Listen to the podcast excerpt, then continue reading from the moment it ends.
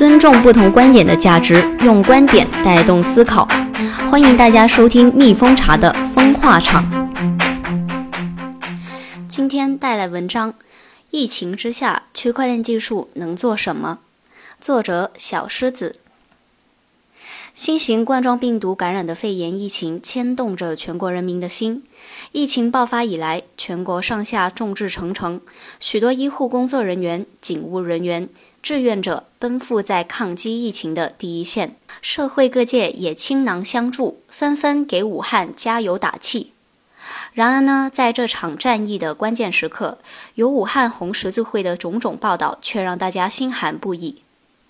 全世界捐款蜂拥而至，为何武汉各地医院的防护物资却频频告急呢？千金难求的 KN95 口罩为何要拨1.8万个给不收治发热病人的莆田系医院、武汉仁爱医院呢？武汉红十字会捐款物资公布表为何错漏百出呢？还有物资究竟用到了哪里呢？一时间，武汉红十字会被推上了风口浪尖。这并不是红十字会第一次被质疑。早在2011年的郭美美事件中，红十字会就深陷信任危机。这么多年来，慈善机构的公信力一直被大众所诟病。有句话说呀：“清水衙门最腐败。”看似清水衙门的公益慈善机构，其实最容易变成腐败的高发区。针对这次公益慈善中存在的不公开、不透明、不作为等等的问题，很多网友提议用区块链技术来解决。那么，疫情当前，区块链技术究竟能做什么呢？一、区块链能否拯救武汉红十字会的信任危机？根据成都商报的报道，一月三十日中午。湖北省红十字会第一次公布了新冠肺炎疫情以来捐赠物资的使用情况。除了湖北省疾控中心、武汉铁路局获赠了大量的口罩以外，武汉市六十一家发热门诊之一的协和医院仅仅收到了三千个口罩。与之形成鲜明对比的是，主打不孕不育诊疗的武汉仁爱医院收到了一点六万个 N95 捐赠口罩，受到了网友的质疑。湖北省十字会回应称，这是因为工作失误导致了公开的信息不准确，把1.6万个 N95 口罩这一个信息更正为1.8万个 KN95 口罩。然而，这样的回应呢，也并没有打消人们对捐赠物资的分配是否合理的疑虑。而在湖北红会官网也并未发现对仁爱医院有定向捐赠的消息。随后，更加有新闻爆出，武汉仁爱医院相关的工作人员称：“我们这里只是做妇产科的，不接收发热病人。”这个事件持续的发酵，在掐断了央视一千二百万人的直播事件中，武汉红十字会被推向了舆论的制高点。种种的现象表明，武汉红十字会不公开、不透明、不作为。澄清辟谣成了武汉红十字会的工作的重中之重，但是也并不能让其逃离舆论漩涡。与此同时，万众瞩目的火神山医院投入使用，该医院直接接收捐赠物资，不经过武汉红十字会，开通了特事特办渠道。然而，避开了武汉红十字会，是否就代表着阳光透明呢？谁来保证其中的环节百密无一疏呢？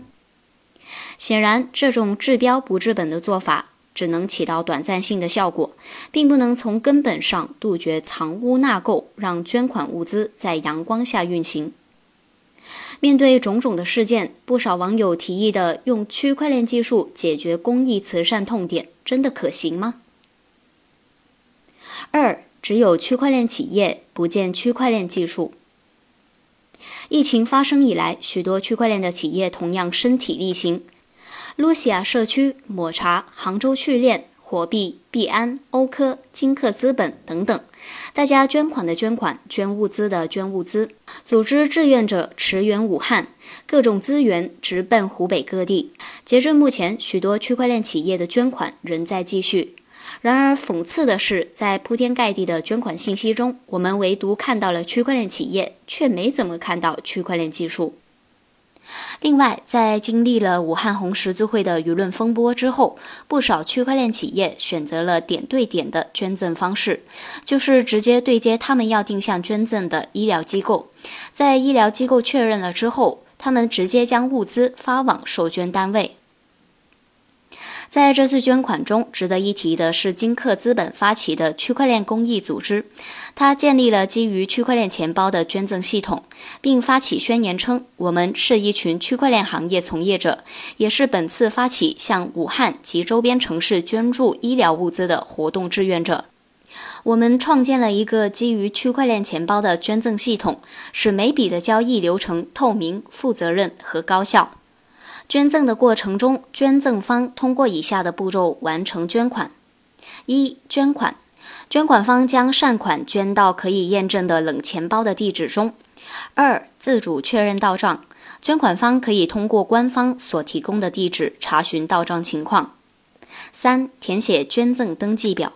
根据金色财经的报道，截止到二月二日上午的九点。区块链公益组织通过链上总共收到了十万零五千五百六十六点八八 USDT 的捐款，以及价值一万六千零五十元人民币的物资捐赠，总计约为十万零七千八百七十九点五七 USDT。一共有一百一十六位来自区块链行业的捐赠人参与募捐，完成度约为百分之一百零八。该公益组织正式宣布，从现在起将暂停接受捐款，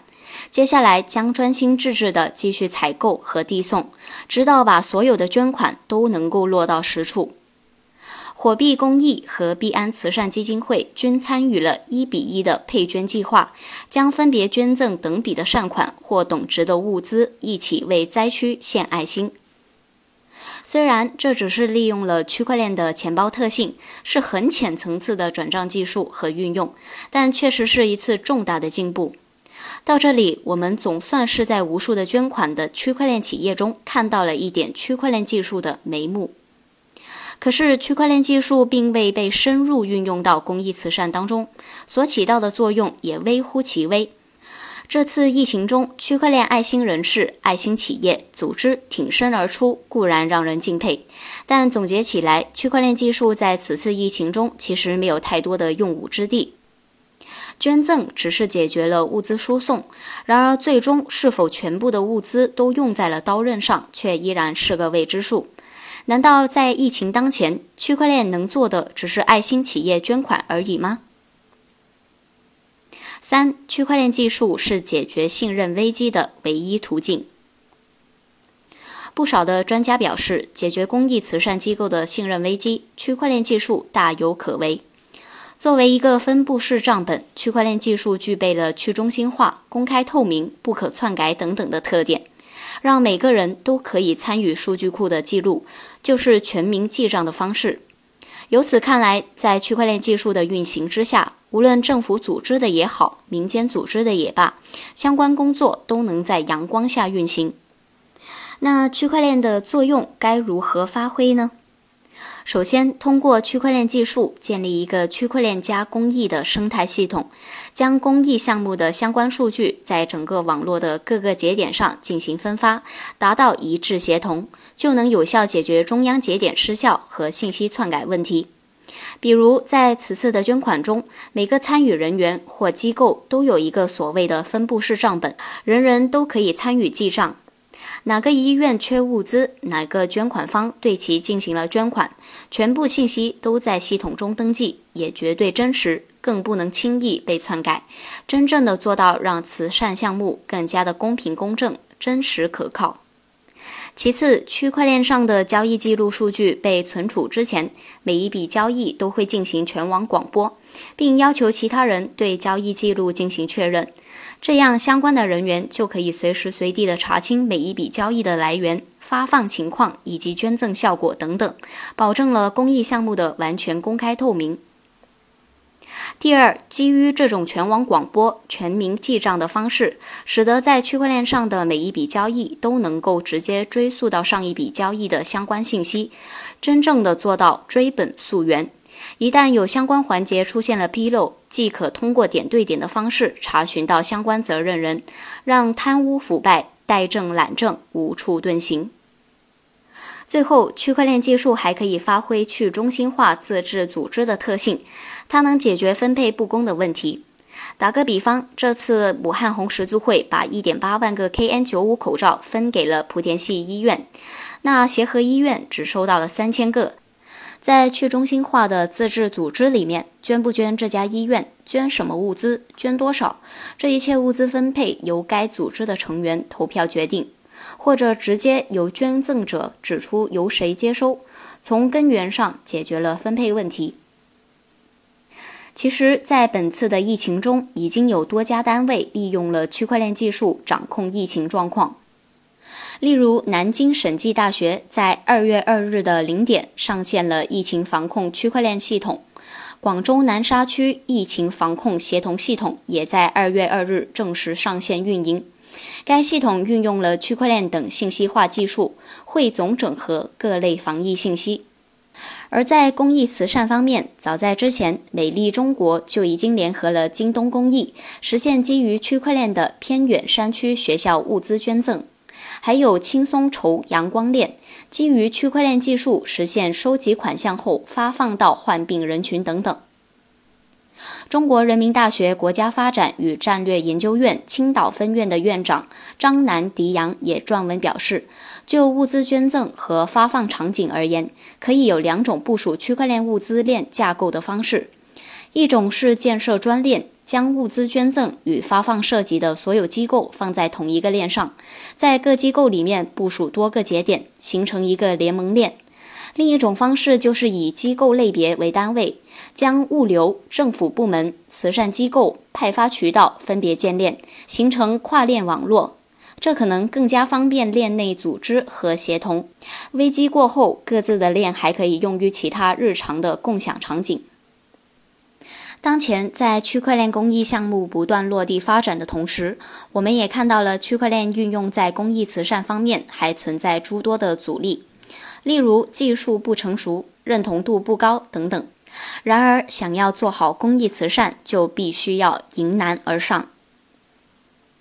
公益慈善的区块链化从来都不是伪命题。如何克服阻力，让区块链技术促进公益慈善事业发展，是当前武汉红十字会的信任危机中急需解决的关键所在。